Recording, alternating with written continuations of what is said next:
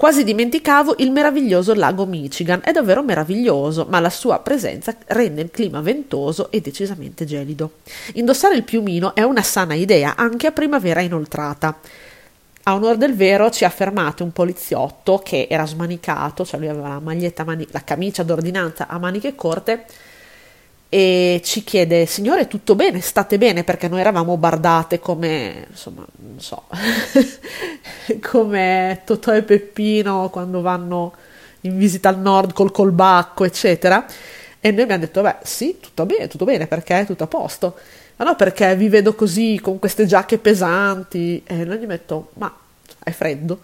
Ma di dove siete? Siamo italiane ah ok, adesso ho capito. Cioè, praticamente noi italiani, quindi paese do sole, evidentemente non siamo abituati alle loro temperature. Per dire, ci saranno stati 12-13 gradi, che per me significano ancora più meno, però per loro c'era il sole e probabilmente d'inverno il tempo, il clima è talmente tanto brutto e fa talmente tanto freddo che per loro 12 gradi, cioè è già roba da maniche corte, stessa cosa che vidi alle isole Shetland tanti anni fa, anche lì maniche corte con 7 gradi ad agosto, però d'altronde era la loro estate, io avevo un Wurlich che mi copriva da, dagli occhi fino alle ginocchia, vabbè.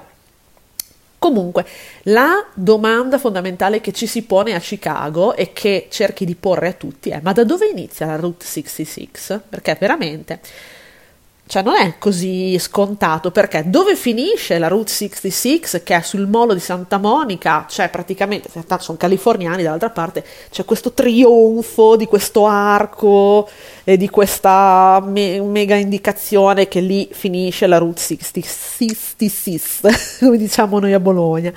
Ma dove inizia? Allora, inizia fra Michigan Avenue e Jackson Boulevard quindi praticamente in centro a Chicago. Diffidate delle altre indicazioni e fate a meno di chiedere, perché questa è l'unica volta in cui gli americani mi hanno, non dico trattata male, ma presa per il culo.